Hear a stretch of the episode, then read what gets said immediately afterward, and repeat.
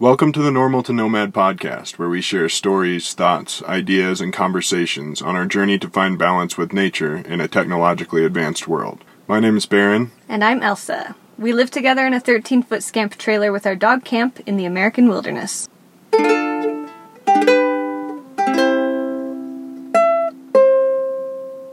Greetings.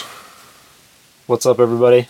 I'm here with Brian Gallion, And I'm here with Baron Link and we are doing a duo podcast in the snow. in the snow. Oh, deep snow, by the way. and we're in Brian's tent, and it's blizzarding right now.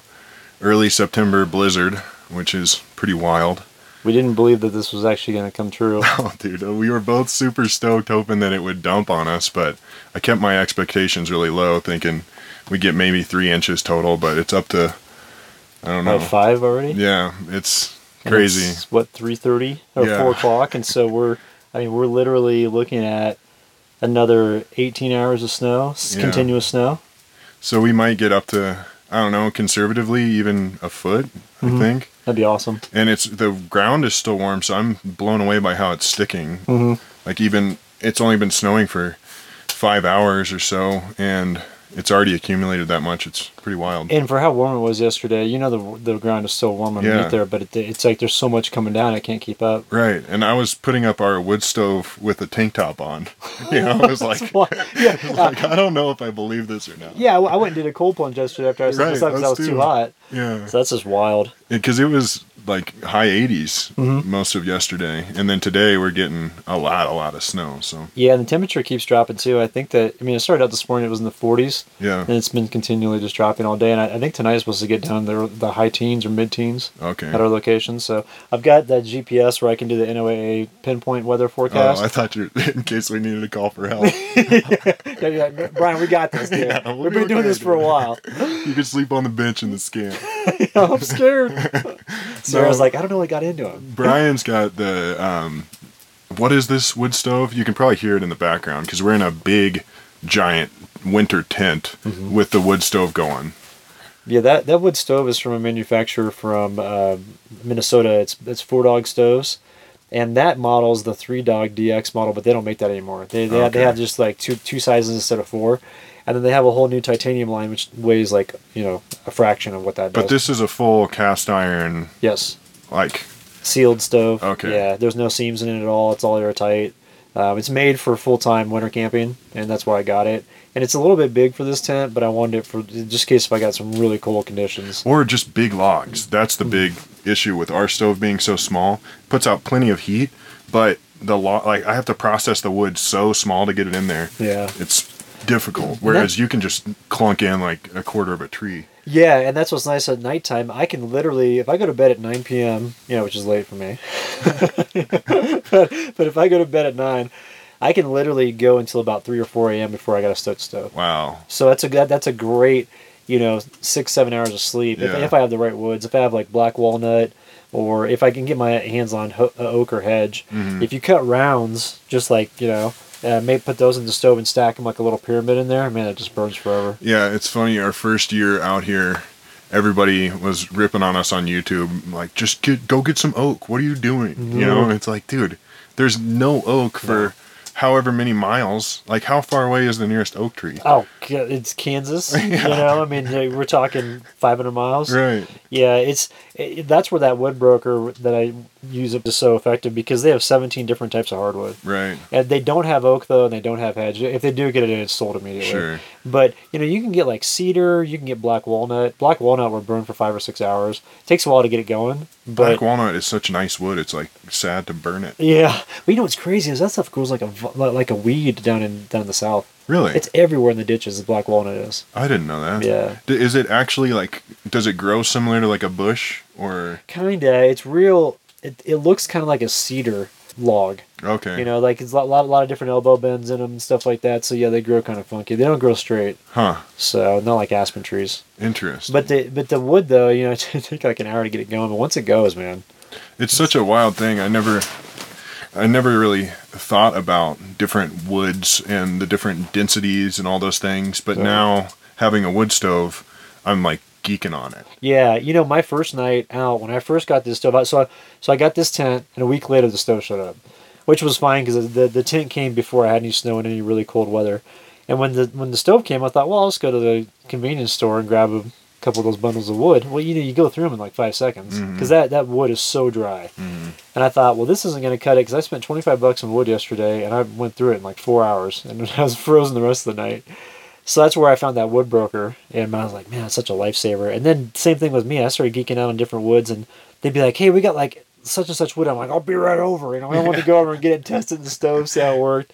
But it's cool how once you once you get to know those different woods, and, and how your stove works, you're like, oh, I got this. And even parts of the tree. Yep. like different knots and stuff will be more dense or Mm-hmm. um, like we were looking at downed trees and if they have a branch that's poking up this i'm saying this like i know what i'm talking about but you just taught me this yesterday if the branches are like pointing up to the sky then all the pitch or the sap goes down to the bottom of it so then you can harvest that for fat wood Yeah. right? Yep. And as long as the tree's not rotting on the ground, you can you can still find that that uh, pitch in there and that sap because it's like it, it just stays there at that joint and it just eventually dries out. But th- think about how long it would take for that to evaporate out of wood. right You know, so it stays there for years and locks in. And I, there's been times where I've been back here camping in different spots, and I'll find a piece, like a couple different joints like that of, of a tree joint, to where the branch is still sticking up and it's pointing towards the sky. And I'll maybe get like a whole foot of fat wood.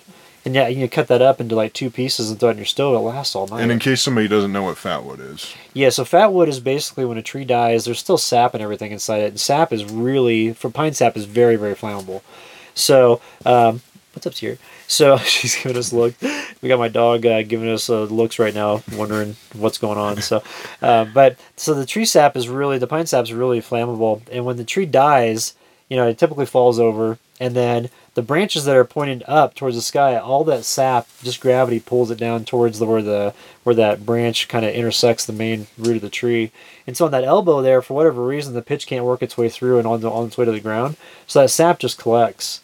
And with it being dense like that, it just stays locked in that wood. It's almost like if the wood was struck by lightning, because when it strikes by hmm. lightning, it instantly uh, takes all the sap and locks in the wood.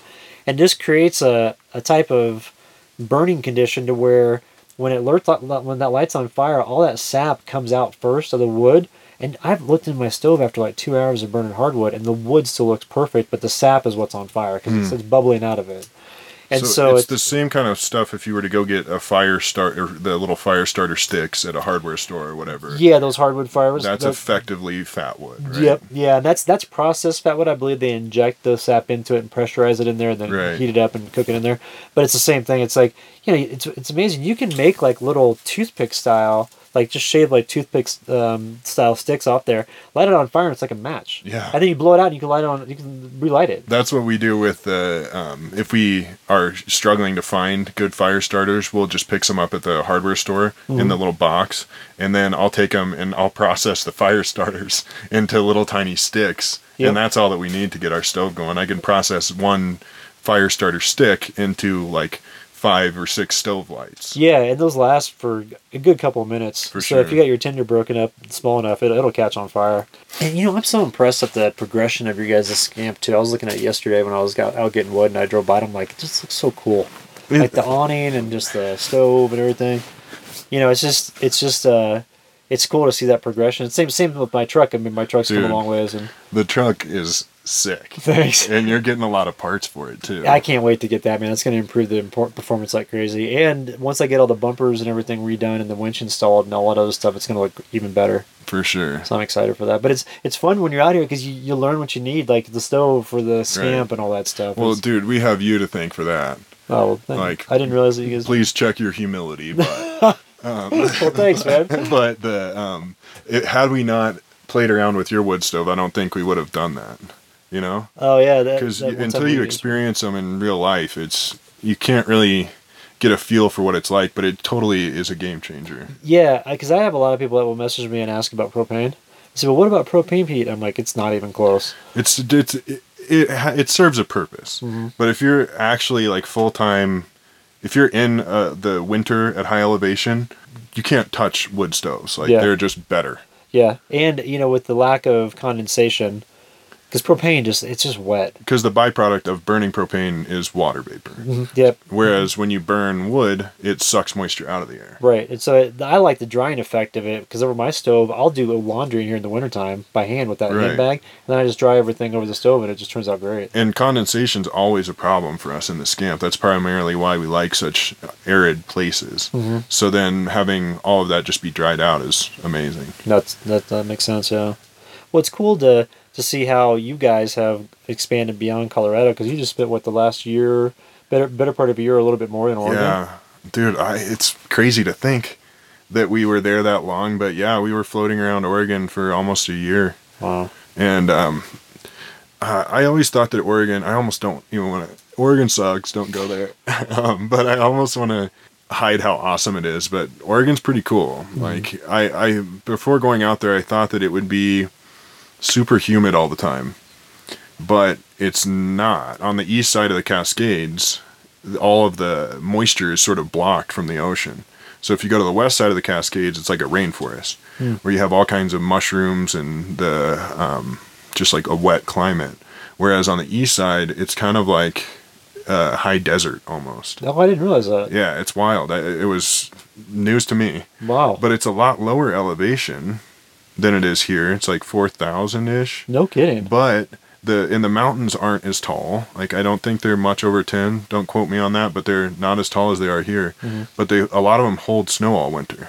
Wow. Yeah, That's wild. That- that's- It's- different. Yeah, it's unbelievable. I, I or they hold they hold snow all summer rather. Did I say winter? I don't know. All, all summer. Wow. Yeah, That's but they're a lot lower, like not nearly as tall as they are out here. Hmm. But I guess since they're so close to the ocean, all that moisture just like rolls in and they catch it all. Might be the first like hit Yeah, you know, where where the snow dumps. But yeah, That the, makes sense. the the diversity of landscape in Oregon is fascinating because you have the ocean, you have rainforest, you have high desert, then you have like actual sand desert, and lots of water and lakes and stuff. It's really cool. Do they have lots of national parks there?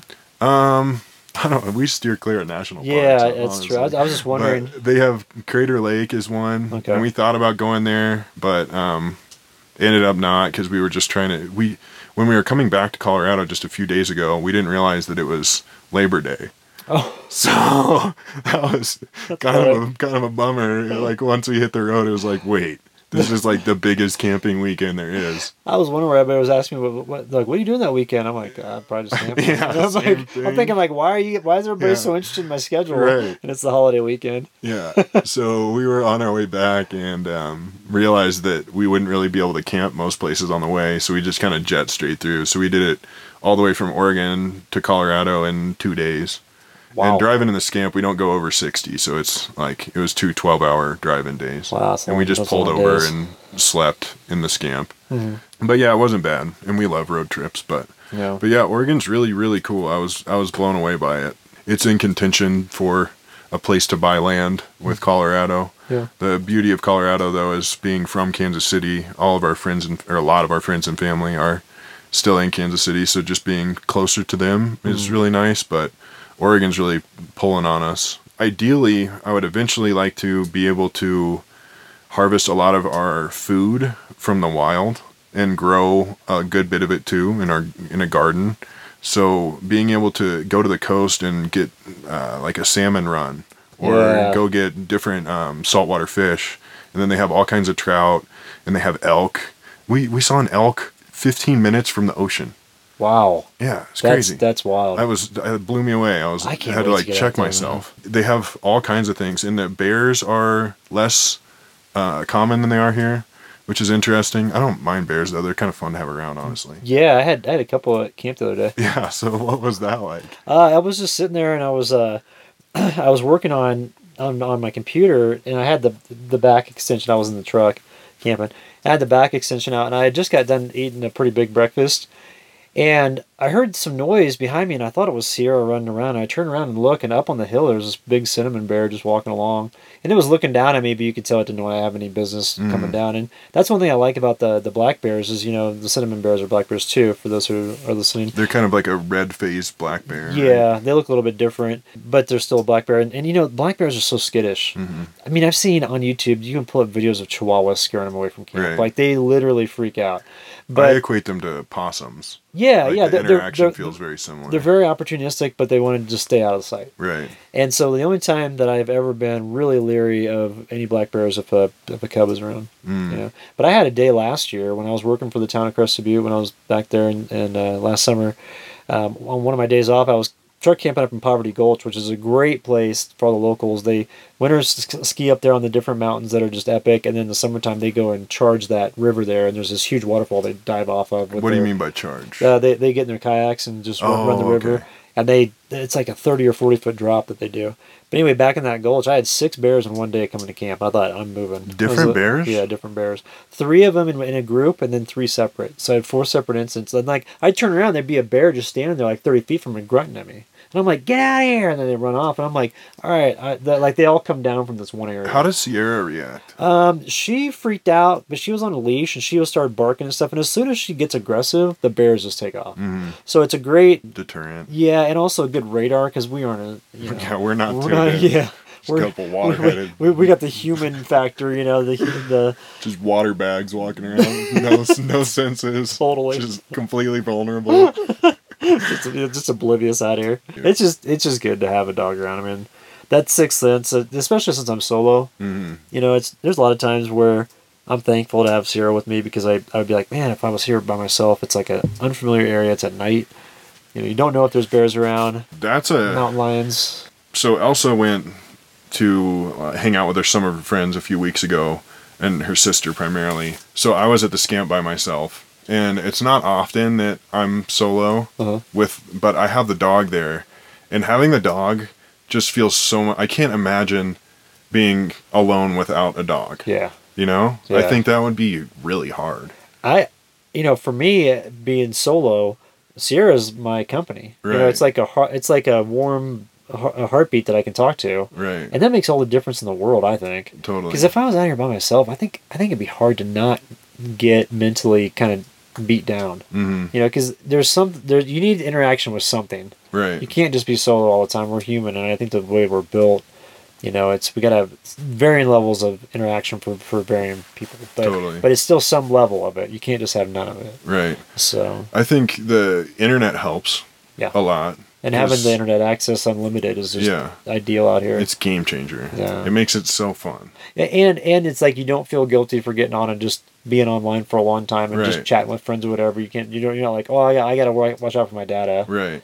So yeah. or that- even watching YouTube and stuff because it's that's part of what we do. Yep. You know, so I think it's important to have that sort of freedom to Mm-hmm. geek out and watch some YouTube videos and figure out like how other people are doing it and Absolutely. learn things, Yeah. It's, gain it's inspiration and stuff. totally. There's so many different people I watch. I mean, you guys obviously I watch your channel.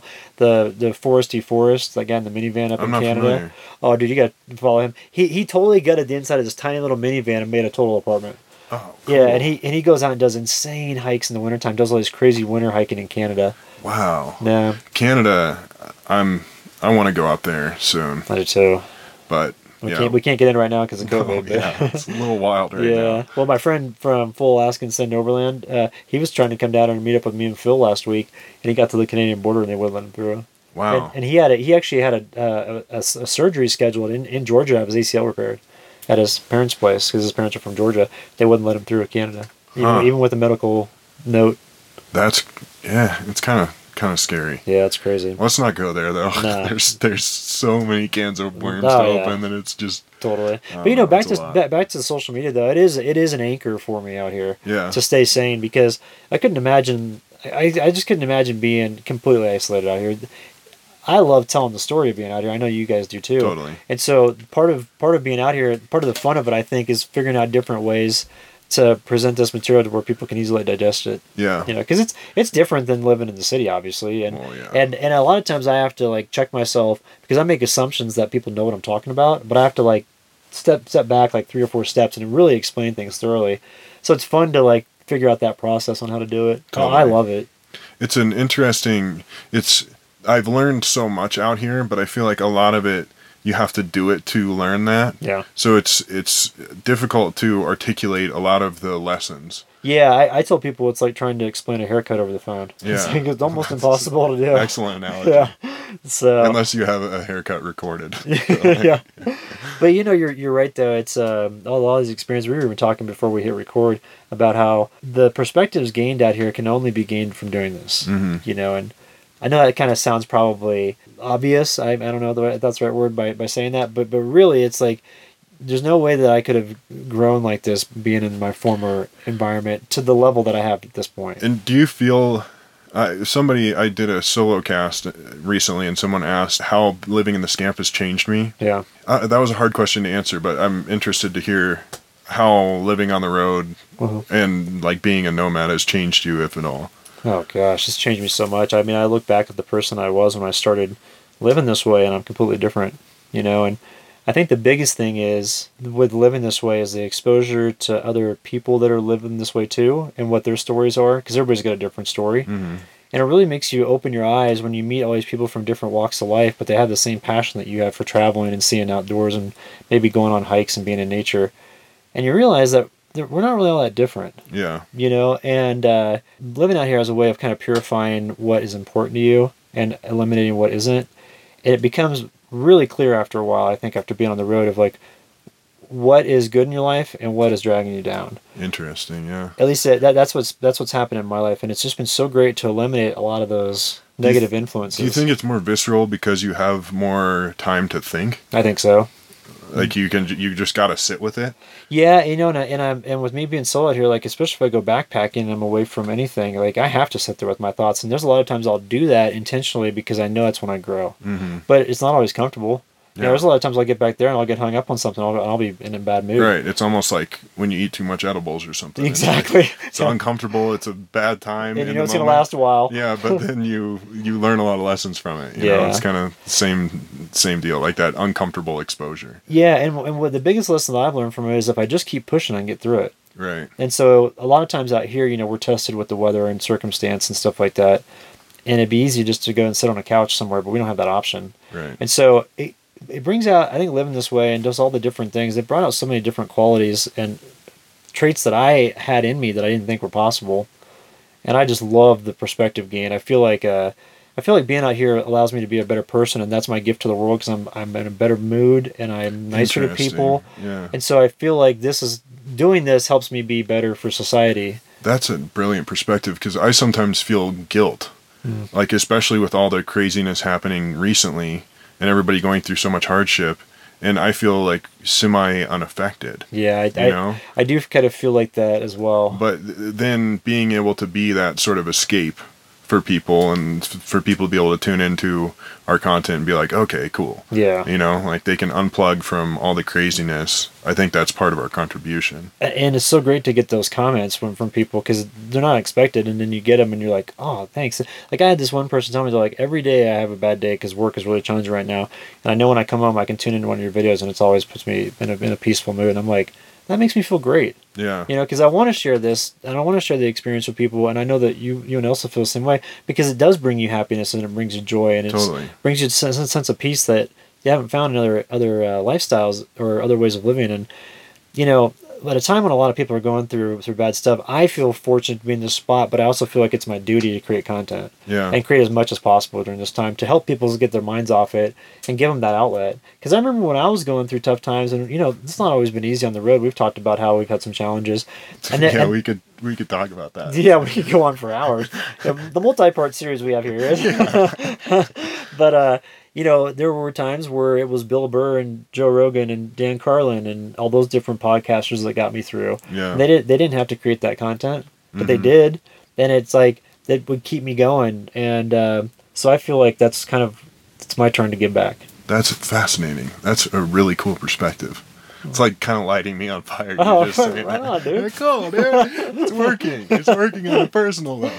Well, and I hope too with sharing these experiences, I've had some people come at me and say, well, you know, not everybody should go camp, but that's not my message. You know, my Yeah. message is to find your own brand of happiness. Right. And this is my brand of happiness. I know this is your brand of happiness, but it's not for everybody, Right. and nor do we want it to be for everyone. Right. Yeah. but uh, but you know, everybody's got something inside them that they love, and and I and I think that hopefully with what's going on right now with the big reset button that everybody's having to push, is maybe a lot of people can dive into that hmm and realize that if they dedicate their time and energy to something, they, that it could be fruitful and also like rewarding. Yeah. Like that's the biggest thing is I don't, I don't want to put my effort towards some job or career or industry that I don't believe in anymore. Right. And so doing this, it's like I believe in this, Right. and I, that's why I don't mind putting out content all the time. And I, I know y'all feel the same way. Yeah, it's that was uh I always struggled with that. Um, working for I don't know, building different websites and stuff for different companies, and just feeling like it wasn't, it didn't talk to my soul. If Yeah. anything, it like pulled energy from my soul, you know. So now I feel like with a lot of the things that we do, I am energized by it, and it's actually doing good for the world, and it's not just sort of a re- regressive running on the treadmill. It's like doing positive. It's like having positive ripples Yeah. or at least I perceive it as so. Oh, dude. I mean, you guys have made positive. Uh, you, you've had positive impact on my life. And likewise, And and I, I like I remember the first time that we camped together, and, and I met y'all, and I was just like, these are cool people. Like, Yeah. and we're from we're both from Can we're all from Kansas. I was Yeah. like, this is great, you know, because us Midwest people, we gotta stick together. right? And, and it's been so fun to see the progression, and and you both grow.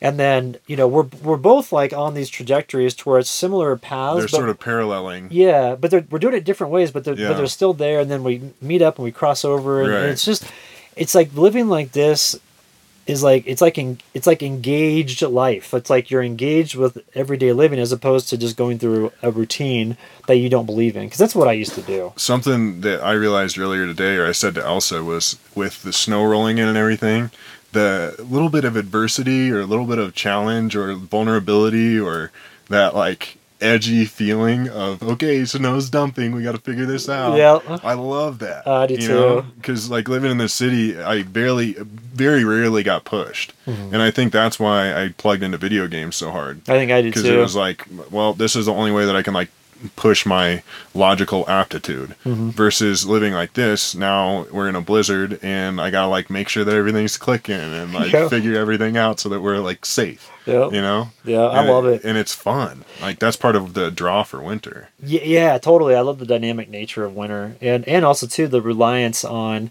we got to have the stove, and there's, there's some certain key elements which that's one thing when I first started truck camping I really liked. It was like okay, I need shelter, I need food, I need water, I need gas in my truck.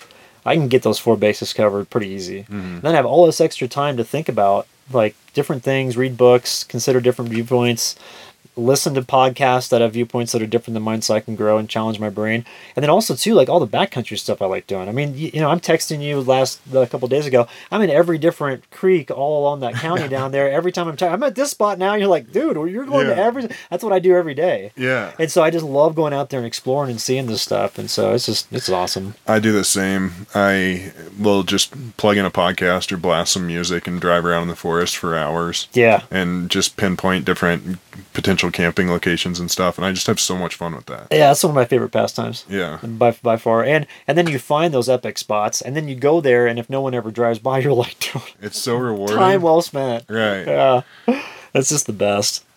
But you know, like during these times, though, like I was saying, I just feel like like it's my duty to put out content because I, I I do feel lucky, and we were talking about this before the podcast. How doing doing content creation right now, at least right now, who knows what the future holds, but right now it seems like it's somewhat unaffected, largely um, by what's going on. Well, and if any, if we're being honest, it's almost positively affected Yeah, because because more people are watching YouTube and Yeah. listening to things and Yeah. stuck wherever they're stuck. You know. And I, I couldn't imagine, like in my case, you know, living in Orange County before I made all these changes in my life and coming back to Colorado.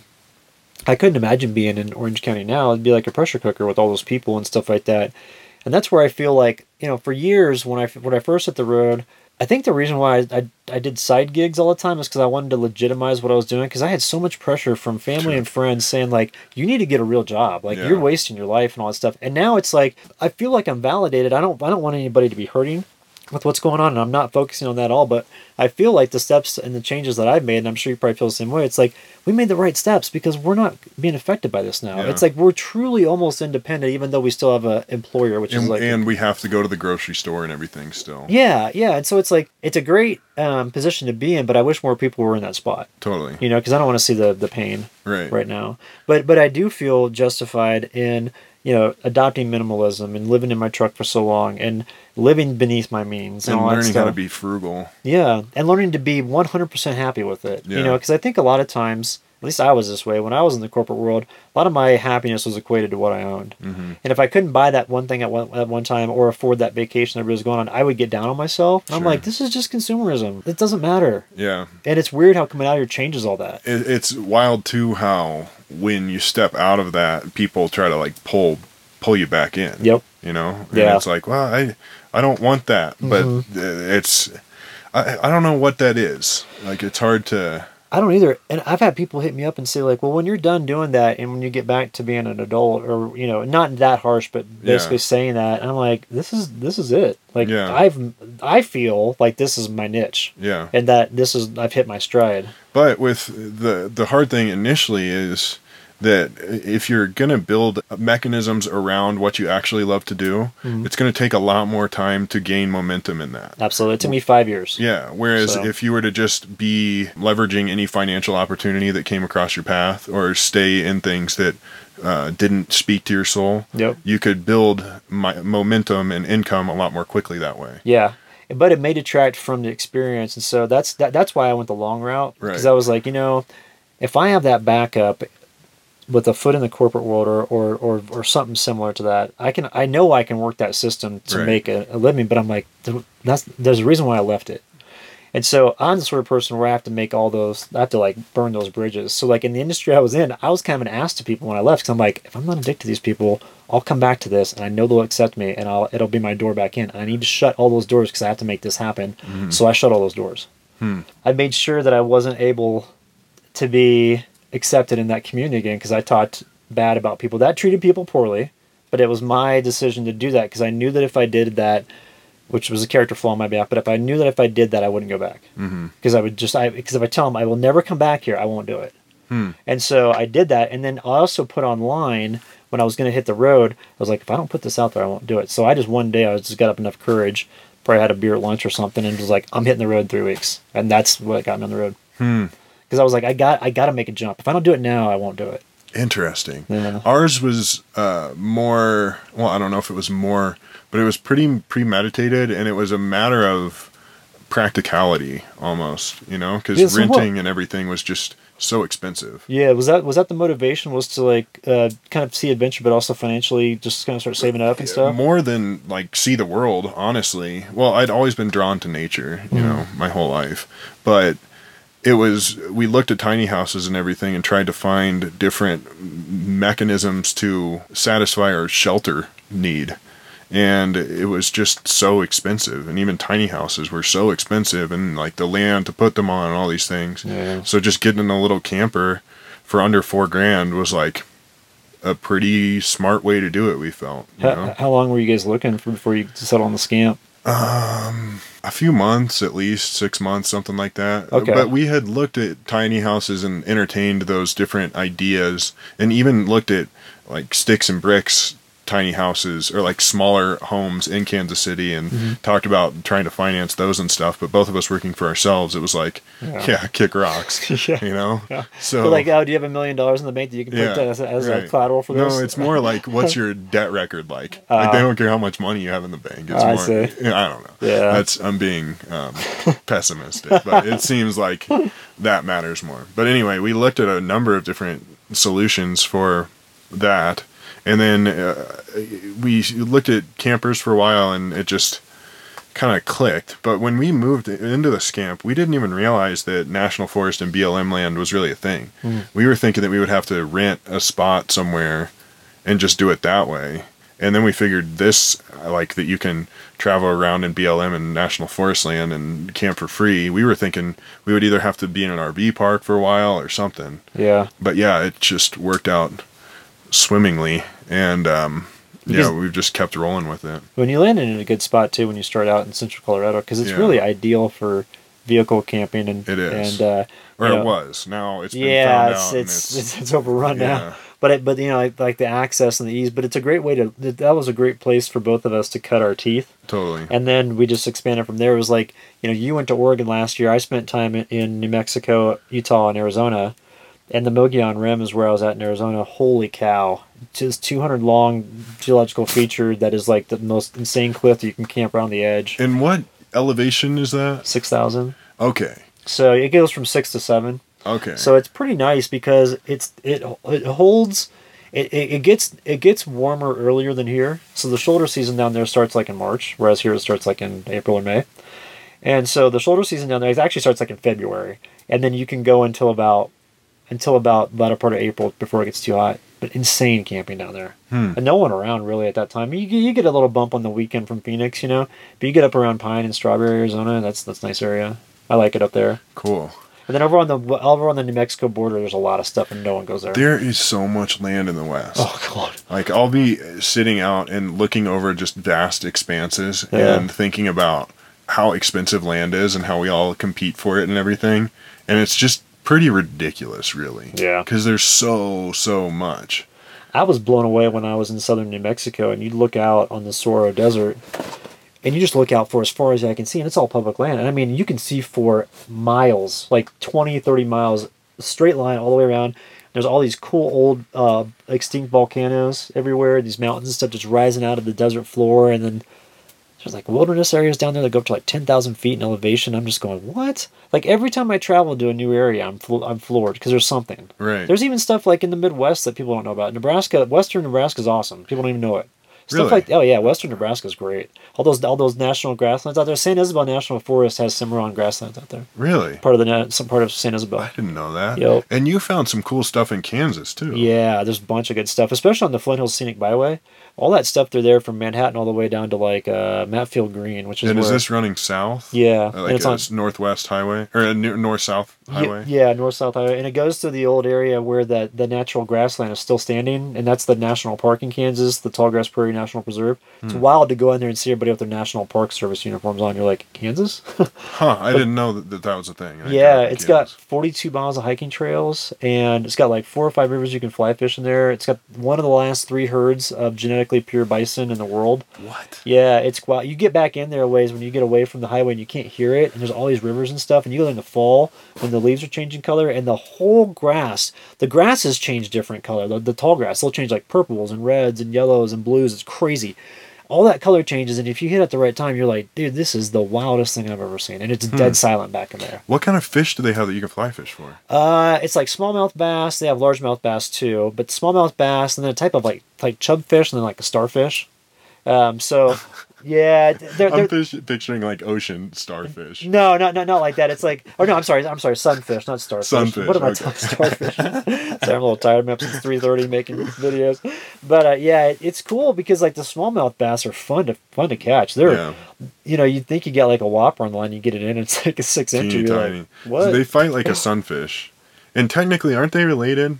Like they're know. different than a largemouth bass, I believe. I don't know. I'm But throw another log on the fire Oh, yeah, just yeah. real quick. It seems like it's dying down a little bit. and if you hear all the background noise, like um, it sounds kind of like I don't know what does it sound like. It kind of sounds almost like feedback or fuzz, but it's all kinda the like- snow and The no, yeah, they hitting the tent there. right. Yeah, so there's snow just beating on the tent. It sounds like white noise. Yeah. Yeah. And then the stove's crackling too. So sorry, we're just in the best conditions ever, but not necessarily for a podcast. I was more making it real today. But please excuse, please excuse that our studio isn't ideal. So, how much snow has accumulated in the last thirty minutes? It's, Uh, it's completely covered the tent. It seems brighter though. Is it not?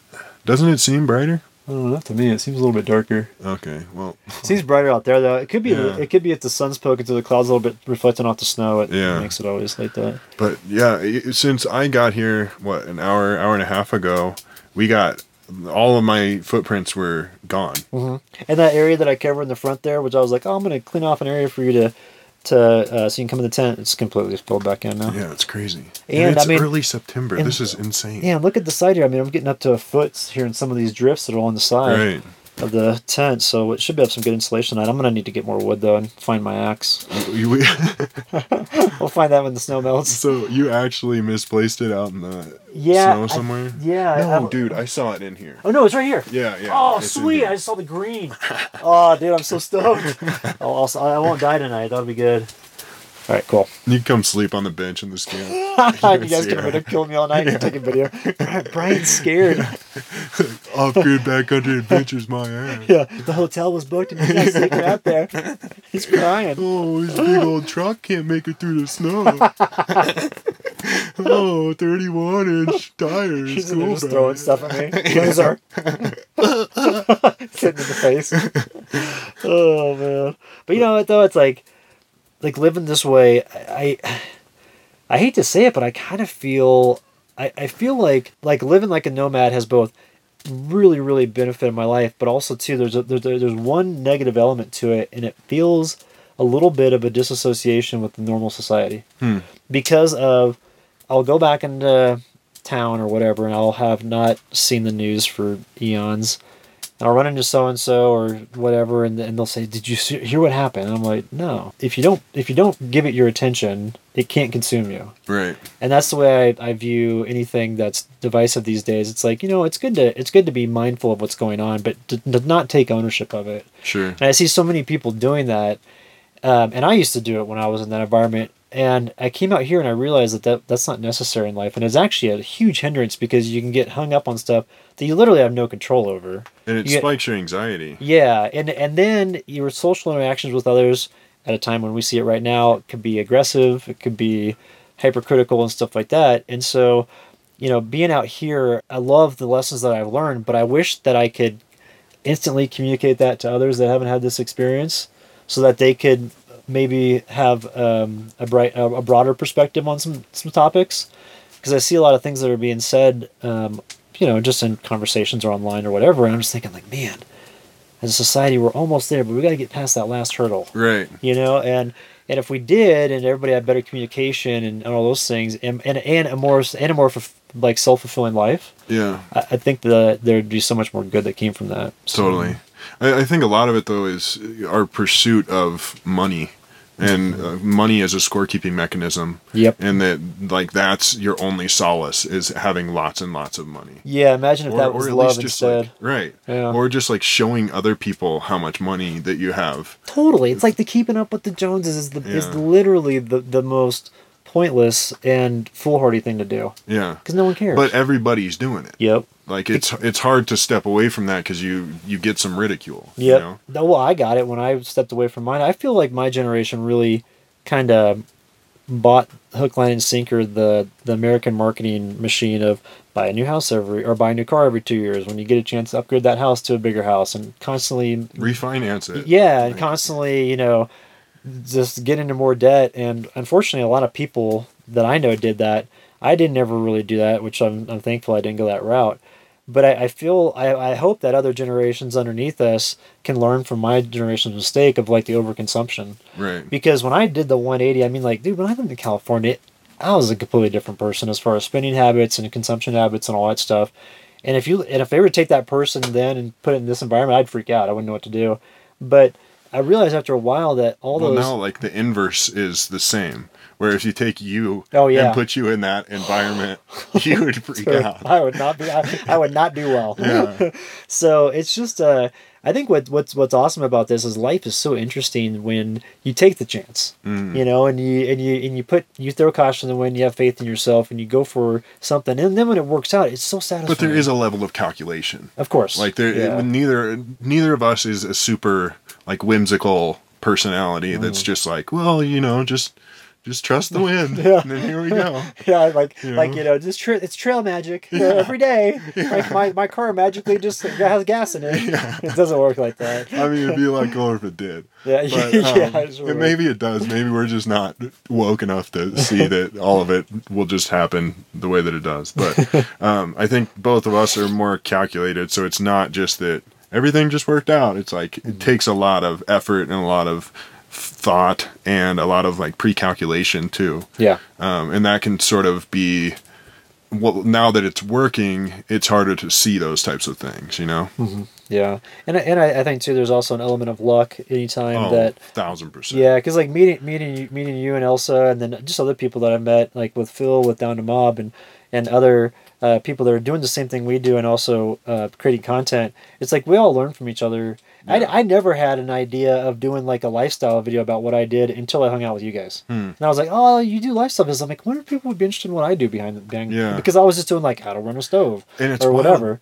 like people like that more like vlogs Mhm. if we're just living in the scamp Yeah. and like put a camera on ourselves people like that more than if we put a bunch of effort into a video to like make it so that you can take something away from it and learn something Yeah. people are like get that out of here i just want to see you be alive Yeah, And and, it's I, like, huh. I, I never thought people would be interested in me cooking breakfast. yeah but they, they love it and Yeah. and, and and and if they do that's great i i like i, I want to show very that. much appreciate it Yeah. you know and it's just um it's it's just yeah it's interesting to see what people actually tune into and then uh, try to deliver you know yeah so but it's it's uh I, never thought my life would be this way. And, I- and and uh, ironically enough when i was living in southern california i had a surf buddy. His name is casey eidsvold. And we'd just go out and surf almost every day. And so um, one day he was telling me he's like yeah my buddy reed uh, in northern california he quit his job so he could live in his truck or he he, uh, he canceled his apartment or he canceled his lease so he could live in his truck and surf every morning before work. I'm like well what does he do? I'm like he's a teacher. I'm like do you think people are going to be cool with him being homeless and why would anybody ever live in their truck? You know, and mm-hmm. I, I literally got hung up on that, thinking like, why would someone choose to live in their truck? And then like a decade later, I'm doing it. it's interesting i wonder if you had a sort of adverse response to it because it hit a nerve like i, kind of want to do that Yeah, I, it must have because I, I, I distinctly remember going, why would you do that? Like it's like I can literally remember. I can put myself in that spot right now in that conversation and bring it back like it was yesterday. I wonder if that planted the seed. I could have. and then you have. stewed on it and you're like, I know why you would live in a truck. we got to do this, dude. Yeah, I'm gonna gotta live make in a truck. Yeah. So it's um it's just I don't know life's fun like that and I initially I don't know about you all but did you have like a like a time frame as to when you planned to be on the road because I was only going to do it for a year. Oh, I when I don't I think we were uh, honest enough to not have a direct sort of time frame. Oh, yeah. You know, and just kind of go with whatever we learn and just go with it. Mm-hmm. Um, but I would have never anticipated being on the road for as long as we have been, or No. even living in the scamp for more than a year or so. We were thinking maybe we would explore around and uh, like find a place to buy land or settle down like super quick. Or was, not even super plan, quick, yeah. but maybe a year. But it's just been like there's so much to see Mm-hmm. and so much to learn, and over time we're just honing this way of living in more and more. So it's like I don't want to pivot to something else quite yet because I feel like there's a lot more to learn and optimize Mm-hmm. in the way that we're doing it. Well, and I think it's interesting too how both both you and Elsa and then myself we, we have small setups that Mhm. aren't that aren't the most comfortable. But the convenience of having our setups is we can get to more places that other people can't. And we learned the importance of that after being on the road for a while. That yeah, it'd be great to have a freaking one of those incredible Mercedes Sprinter bands that has everything on, on the inside with the full shower and all that stuff.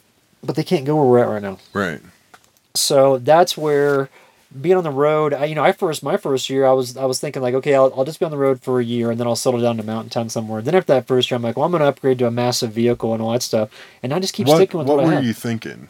I was thinking about going with like a full size, either like a like a Cummins, you know, Ram, because Mhm. those things those engines Run run, forever. forever. Yeah. And the six point five, uh, six and a half foot bed has tons of options for campers, because the five foot bed doesn't have much. So I was thinking that or a full size Tundra, um, like one of the newer ones, which is pretty big. They're And very big. yeah, it's just and the thing is, they're honestly they're too big. I Mhm. think, and so you know, For si- but people don't. It's hard to consider that yeah, before. Like even uh, people want us to get bigger trucks all the time rather than our Subaru. yeah, And I get that, but at the same time, we can squeeze into teeny tiny places between trees and everything, Yep. and it unlocks a lot of campsites that would otherwise just be tent camping sites. yeah, and that's just it. And I don't want to camp with people. Right. Like I, I don't have anything against humans. I like humans, but Dude, I that more and more like when we first started, we would camp in effectively like campgrounds in forest land. uh, But now, if there's anybody near us, it's like man, like, ugh. I'm the same Uh, way. it's weird. I don't, but it's not that I would love to just go over and hang out with them and talk to them and stuff. Mm-hmm. But it, I just feel like I don't, I don't know what it is. But more and more, I want to be further and further out. Yeah, that's the, that's the same thing that happened to me. Well, after like year two, I was like, you know, I think I just want to start getting this. I'm gonna try to get as far deep in there as possible, you know, without screwing up my truck. Sure. And uh, and finding those those spots on the edge that are just just where I can reach. I Mhm. can't go past it. And then I started finding all these great places to fish back in there and good hiking trails that no one really goes on and all that stuff. And I'm, I'm like, wow, there's a whole other world back in there. Yeah. But you know, you got to get off of the two wheel drive. A lot of it too is you got to get out of cell signal. Yeah, that's the biggest one. And you the, know, how we can cheat that is we can just get out, just outside a mile or two, and then we can put up the weBoost and still Yeah. be able to work and stuff. that's so convenient. And then what's nice about that is when you turn it off, you you literally have peace and quiet because you don't have service. Dude, that's been a huge thing for us. Is just taking like when we were in Montana and we took uh, I don't know, it was like five days or something, and uh, just didn't have service at all, and we were super deep into the wilderness. That's so awesome. It was uh, I don't. There's something about not being able to contact the rest of the world. Yeah, yeah I, for me, it puts me in the now immediate, like uh, Totally. fully, to where I, I don't even have the option to consider a text message coming across or an email. or even listening to a podcast or watching a video or any of those things. Mm-hmm. yeah, Or even calling a friend. There's something about that that is I don't know, it makes me feel more alive and there's a level of vulnerability to it that makes it exciting too. Mm-hmm. and it's probably great for when you're, you know, with also with you for both your, your relationship. When Totally. You're, when you're when you're when you don't have any distractions or something like that, it's kind of like life boils down to just the basics. Yeah. and you're able to really focus in on stuff. And we have to be present Mm-hmm. and like interact with each other. You know, that's the biggest thing. Yeah, that's the biggest thing. A lot of people are just distracted all the time. They don't even do a self check. Right. And I was thinking about that before. And I've been there, and Yeah. Mm-hmm. I, I think for me, part of it was intentional. Because if I would like plug into what I really think and how I really feel, really uncomfortable to do that. Yeah, and that's actually well, that, that was one of the things I worked on when I got out here because I needed to some time alone to figure out stuff. I, I I got burned in the corporate world a bunch, and I just got jaded from it. I was pissed off about it, and I was like, I need to get that energy out of my life, Yeah, and I got it out of my life through fly fishing.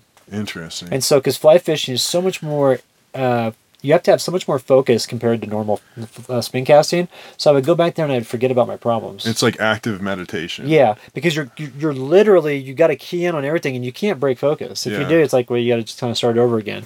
So it's kind of like meditation in that regard, to where if you do lose focus, you can just start right back up and just start all over again. And then I would go up there and I'd have like days where I wouldn't think about any of the negative stuff that had happened. That's that's the key right there. Now that's the purifying thing that's helping me get past this. It's restored my faith in humanity being out here, and even at a time when humanity's not doing that great, I still have a lot more faith now than I did prior to to this. I, I feel the same way, and especially now with everybody being so polarized, especially politically. But at the same time, I feel like in, just about anyone, how no matter how radical one way or the other they are, if they were to sit down in the tent with us with the wood stove going and like go on a long walk in the snow, Yep. I feel like we would come to a mutual sort of understanding on things. Yeah. Like I think we all have a sort of fundamental yearning and we're all going for the same thing, but it's so easy to be like superficially divided, you know? Oh, absolutely. And, and and and the distractions nowadays. There's so many of them. I mean, all you have to do is turn on your phone, and you could be distracted for years. Yeah. you know, I mean, literally. Right. And that was one thing I found when I got out here because I I didn't have the full uh, unlimited internet. We didn't either. right out of and I think starting out it's probably best to not. Yeah, and, and that was hard. But Yeah. but but, it, but you know what it did is it forced me to cut those tethers to like going into town every day and and and getting online all day long and Or even just being available. So when Yeah. somebody texts you, it's like, okay, I, am expecting for him to get back to me right now. I was gonna say I've I've had so many people get mad at me about that, and I'm like, I didn't even get your message yet Yeah. because either my phone was off or my GPS. now was, you don't even have a phone. Yeah, I know, which is great, which is awesome. And what's nice about that is I just run everything through the router, and then when I'm away from my truck hiking, like I don't have the option to check my phone, Right. so I love that. Yeah. So if I'm away from my truck, I'm not connected. I can stay connected through my GPS if I need to, but that, the texting on that is an effort. It's like the old school flip phones. Yeah. So it's It's like, like, when I- you I- text me from InReach, it's like, nah, I'll just wait for him to get back. exactly. Like, plus, I'm it, not even takes, gonna try. it takes me like five hours just to respond. But you know, it's it's nice having that that divide out there, and and uh, and not having the cell phone. When I first did that, I had so many people get mad at me they're like, you don't have, you, know, how am I going to get in touch? I'm like, you don't even, you never call. Yeah. It was weird how people that never contacted me were upset that I didn't have a phone. I'm like, so what, do you, do you just want to have the option to call me? Like, what is it? Because you don't ever, you don't ever give me a buzz. Yeah. That's interesting. yeah, and it was that was really strange. But, But uh, now with FaceTime, if you're not familiar, so on Apple, sorry, we're in the walled ecosystem that is Apple things, but Yeah. you can FaceTime audio call people. So it's like an audio call, but it uses data and it sounds so much better than a Yeah. typical phone call. literally like we're sitting right here. Yeah. So it, and it's there's no lag on it or nothing. So now you don't even really need a cell phone number, especially if you have a data plan like you do. Exactly. And that's what I realized. I was like, I don't want that because I was I would constantly be distracted with it if I was driving, and I love driving without that without that distraction, like really road tripping. Mm-hmm. What Like- do you use for a GPS? Like, do you use data on like an iPad or something, or how Just do you do just it? on like the iPhone that I use to run the drone that's Uh-huh. not hooked up, I just use the map on there, and it just it just runs through that, and then and then I can turn on the location thing when I want to run the map, and then it will pinpoint where I'm at and I get Okay. directions and stuff like that. because it still has the GPS and everything in it. yeah, and then all I have to do is turn it on for that. Otherwise, I keep it always off Okay. because I don't want to. not I don't want that data in the in like pictures and stuff. Yeah, that's smart. Yeah, because people can pull out the coordinates. Yeah. I just distanced myself from that, and it was it was odd the people that got mad at me for not having a phone. I was like, just chill out. Like It's we're- okay. we're, we're gonna be all right. you know? Yeah. Back before we had cell phones, we used to talk on on you know landlines and That was I rem- I remember when my mom first got a like car phone, one of those like big clunky things that still had a cord and you had to like hang it up physically. my grandpa had But in the Like, car. Why would you have that? Yeah, it's like so clunky. Yeah, it was crazy. But thinking back, I don't know, it's it's wild to think of a time without cell phones. Yeah, I remember when I was in college and they in, in my freshman year they're like, "Hey, you want a cell phone?" I'm like, "I'm never gonna use something like that." Like Yeah. I remember thinking that. I'm Yeah. like, "That's stupid." Right. I'm like, who would want to have a call and you really want? And then by like senior year of college, it was all the rage. And what year ish was that? 90, 93 was when I thought it was stupid. and By ninety eight, it was it was completely Okay. adopted by everybody. Okay. And then you know, I never never anticipated them having the capacity of computer and editing videos to put up for my phone and stuff. It's just It's wild. insane. But it is nice having that digital divide that I Yeah. have. It's So- it's hard. I I uh, I don't necessarily struggle with it, but it's something that I'm mindful of because I'm very much a technology nerd. Yeah. Like I really appreciate and love technology, and I love geeking out on it and understanding how it works and having like cool technological tools and stuff is just something that I don't know. It's just love it. exciting to me. But at the same time, I like to have I like to buy a piece of tech and use it for as long as possible and like fix it and keep it rocking. You know, to like Yeah. justify my purchase almost. I don't like to have the new shiny thing Mm-hmm. as much as I like to have the old thing that can still get the job done. You yeah, know? that makes sense. But that's something that I struggle with being a naturalist of sorts, and then at the same time being plugged into the technological world. Because a lot of times they're two sort of they're on one spectrum, but they're at opposite ends of that same spectrum. Yeah, that's it's hard to balance that out here too because a lot of our income opportunities are from creating content, which happens to be in a digital Right. environment. So we have to use different devices to do that. You know, it's funny because people even comment on my videos, "Oh, you're off grid, but you're using a camera." I'm like, well, they don't know Yeah. the definition of off grid, but still, I understand where they're coming from. Off a physical grid, but and then we get that all the time too, because it's like, well, you have you have cell service, and it's like, well, dude, that's uh, we're okay, so we're not off web, Right. You know, we're not off mesh network, Yep. But off physical grid, yes, we are very much off of a physical grid. Yeah, we don't need any utility companies or nothing like that. We're good to go. And I Right. think that's where the, a lot of people think that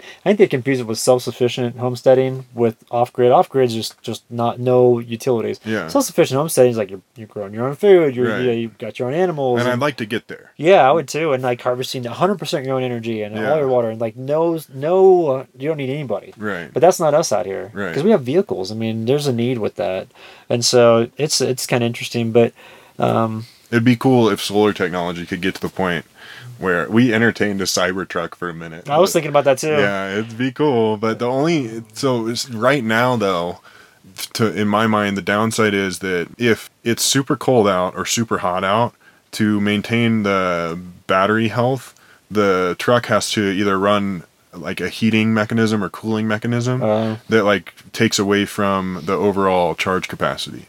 So it sort of is like a self parasitism. So you would have to have a pretty wild solar array to like be in the positive if you're in inclement weather. I see. But you could also like run I don't know, there are options and that's something that I'm const- uh, what another thing that we've thought about is uh, electric motorcycles, effectively. Yeah, Like the those, se- those, new, Sur-Rons? those new segways. Yeah, So Sur-Ron makes the Segway. Okay. So there's a company called SUR-RON, and the Se- Segway contracted with them to like use their bikes and rebrand them as Segways, Hmm. but they're effectively like a thousand dollars less if you go straight through Sur-Ron.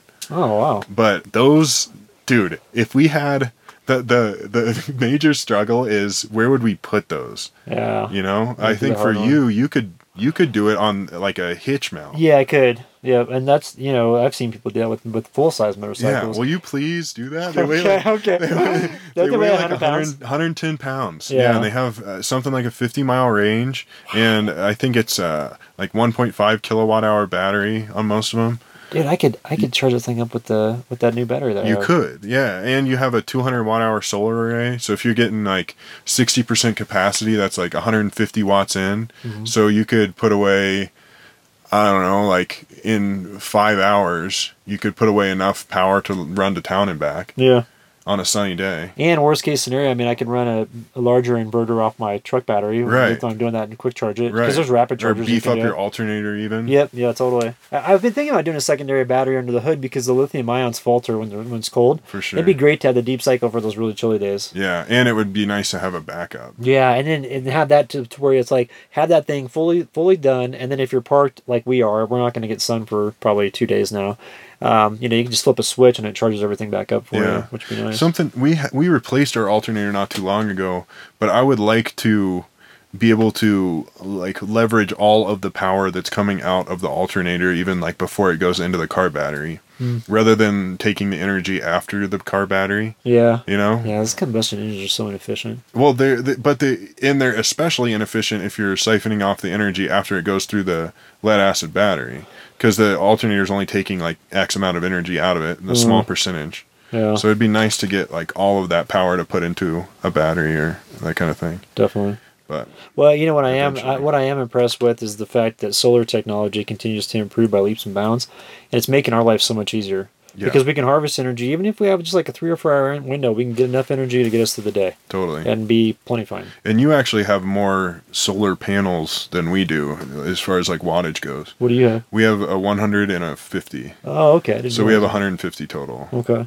And I found like anything over 100 is usually pretty sufficient if you've got energy needs like us. Yeah. You know, like like 100 to 200 I think is is good. I'd I'd, I'd go more on the 150 to 200 side. Yeah. But you know what I do is I make sure to look at the forecast of what's coming up. And if there's going to be any cloudy days, I just make sure I charge extra. Yeah. Make sure I'm really diligent about babysitting the battery. Another thing that I learned over time is your cumulative power capacity.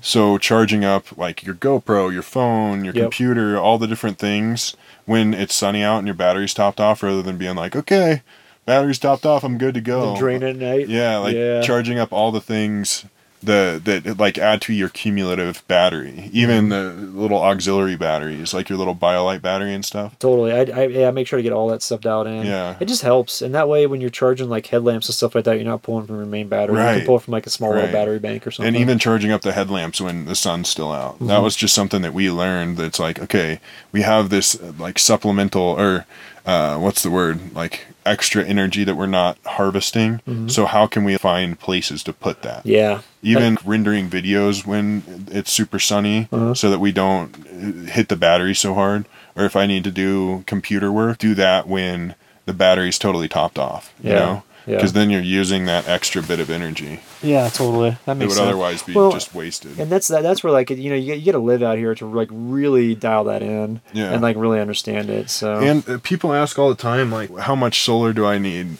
for this or that? Yeah. You know? And it's so hard to estimate, but I think having the Goal Zero system that helped us learn it because it it reads out wattage, Yeah. so you can just see how much. How many watts you're using to charge your laptop, or how And- many watts you're bringing in from the panels and stuff. Yeah, and then you get a feel for it. You can look at electronics or devices and, and look at the- like really quick scan the power re- requirements and Yeah. consumption and go, okay, I know how that's Dude, I feel in. like a super genius now that I I can too, read yeah. the I- now I'll- I can read the plug and know what's going on. yeah, I can like read something. I'm like, okay, if I'm running nothing else, I know exactly how long I can run this Right. continuously for like X amount of days. What helps me is converting everything into watts. See, I do it for amps, amp Yeah, hours. that's that's more typical. But then the issue with that is if you're on AC power, for example, it's 120 volts. Mm-hmm. So if you're running one amp at 120 volts, that's uh, what 120 watts. Whereas if you're on 12 uh, 12 volts and you're pulling one amp, then that's 12 watts. So it's it's like a factor or 10 times the power usage. Yeah, and, and, and you and you lose so much with that conversion to, to- to- from direct current to alternating current. I was noticing when I was powering up the AC two hundred, when I would switch over and use the wall plug, or I'm sorry, uh, switch over on my inverter from having the direct DC plug in to using the AC, it would waste about forty watts. I'd Yeah. lose about forty because it would say it was pumping in three ninety, but I was only getting in three fifty. Interesting. Watts. So it was interesting how like that conversion, you know, definitely definitely Especially for laptops. Yeah, oh, big time because it goes it, it's dc when it's in the main battery Mm-hmm. and then it converts it to ac and then it converts back to dc in your laptop You lose so much. so that's i just replaced my laptop finally i had my air since like 2012 like 10 year old laptop and i'm a computer nerd you know Oh, yeah, it's that's kinda awesome. funny but i just replaced it and i got a new macbook pro and it has the usb-c port to Yeah. charge with so then with our new Goal Zero battery, I can go straight USB-C to USB-C. So there's no power loss in inversion. Yeah, I've got that on this one too, which is so nice. It's so nice, man. It's it's a I don't know, it's a game changer. Like that little I uh, now that we have the 500X, it's a 500 watt hour lithium battery. Uh, that's like kind of my battery and Elsa uses the 1000 cuz she uses a good bit more power than I do typically. Uh-huh. So we each kind of have our own little battery to take care of, I guess. nice. Well, you know, once you once you have that, it's working with it, like you said, having that display it helps because it, it was like Chinese to me when I first came out. I didn't know what I was talking about. I almost I wouldn't I wouldn't even talk about the subject because I wouldn't know what I, I didn't know what Well, even still, it's so confusing. Yeah, Like talking about the and because you have to analogize everything to get it into an understandable term. Yep. So like with voltage, it's like okay, that's like the pressure of the water, and then you got your you got your amps, which is like you can picture like a bucket, you know, and it's like what? yeah. You know, these magical pixies are just flowing out of like water buckets. I don't understand. And all of a sudden, I can power everything with this little device. But yeah, what's really helped me is just switching everything into watts because it's a simple conversion, and then it's like apples to apples. Even like in your car battery, if you convert that to watt hours, it's like same as your lithium battery or same as your cell phone if you convert everything to watt hours. You, know what? A question I get a lot is people say, "Hey, what, what do I just need to get by?" You know, Mm-hmm. for his batteries, and I always say, like, don't just get by. Get like double of what you think your Yeah. usage is for that day. Well, it That- depends though. Like it depends if if they're if they actually use t- technology. Yeah, but you know, it's it's also what I take into account is weather because Mm-hmm. they don't know if it's going to all of a sudden a freak storm going to roll in and they can't they can't do solar. Because I I know some people be like, well, I just want to run my I want to do a direct panel off of my roof rack or whatever directly to my fridge, and I'm like, well, you need a battery bank to store it. Right. Like, because you're gonna have time where you can't do solar; it's not sunny every day, and so it's just taking into account those variables that you know you learn once you're out here for a while. Totally. So But I think to start simple, like start with almost the bare minimum to get a grip on how things work rather than I think that's a lot better than trying to anticipate what you'll need. you guys went crazy with being minimal with just using the BioLite stove for your first try. You told me that, and I'm like, there is no way, and and God's green earth you could do that. That and you guys did it. That was uh, That's amazing. That was interesting. But Yeah. it's the little wood burning wood stove. And that was we didn't have a propane stove or anything either to cook on. So we I- just cooked on the little BioLite stove for like upwards of a year. That's hardcore. I was it wasn't. It wasn't like we were trying to be badass. no, I know, but like- it's still cool. I don't. I don't even. I can't even put words to why we did that. I love it. But it was fun, and we learned a lot doing that. And then you can. We always lean on coffee shops to Yeah, that's a good, good um, one. charge up computers and stuff. But now with the pandemic going on, that's been an interesting wrench. Is Yeah. to figure out how to work uh, like exclusively from the scamp. That's part of why we upgraded our computers and the, our battery situation and stuff Mm-hmm. is so that we can be completely self sufficient and not ever have to go to town. That's yeah. That's as I'm, far as like work goes. that's what I'm doing with all those upgrades for my truck. I'm like, I want to make sure if I'm back here, I can self recover yeah. and get out and not not have to go into town. I can stay out longer with extra gas. Yeah. Have more propane that I'm carrying on the on the swing out with the bumper. You know, so it's just gonna be better to stay out longer. Totally.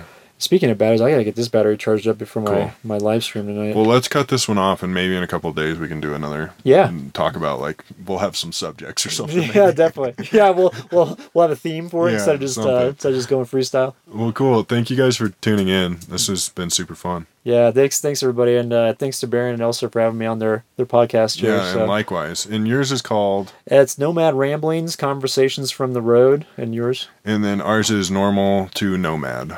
And you can find uh, we're on all the podcast places, and you probably are too, right? Yeah, all the I mean, you know, Spotify, Yeah. iTunes, Google, you know. And in all in my show notes, I'll link to Brian's podcast, and then Yeah, if I'll- you wouldn't mind doing the same, yeah, I'll do the same. So cool.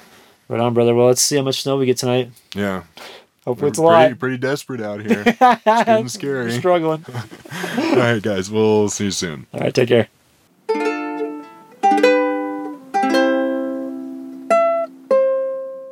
Thank you for listening to this episode. For more information and links to the things we talked about, check out our show notes at normal, the number two, nomad.com slash podcast.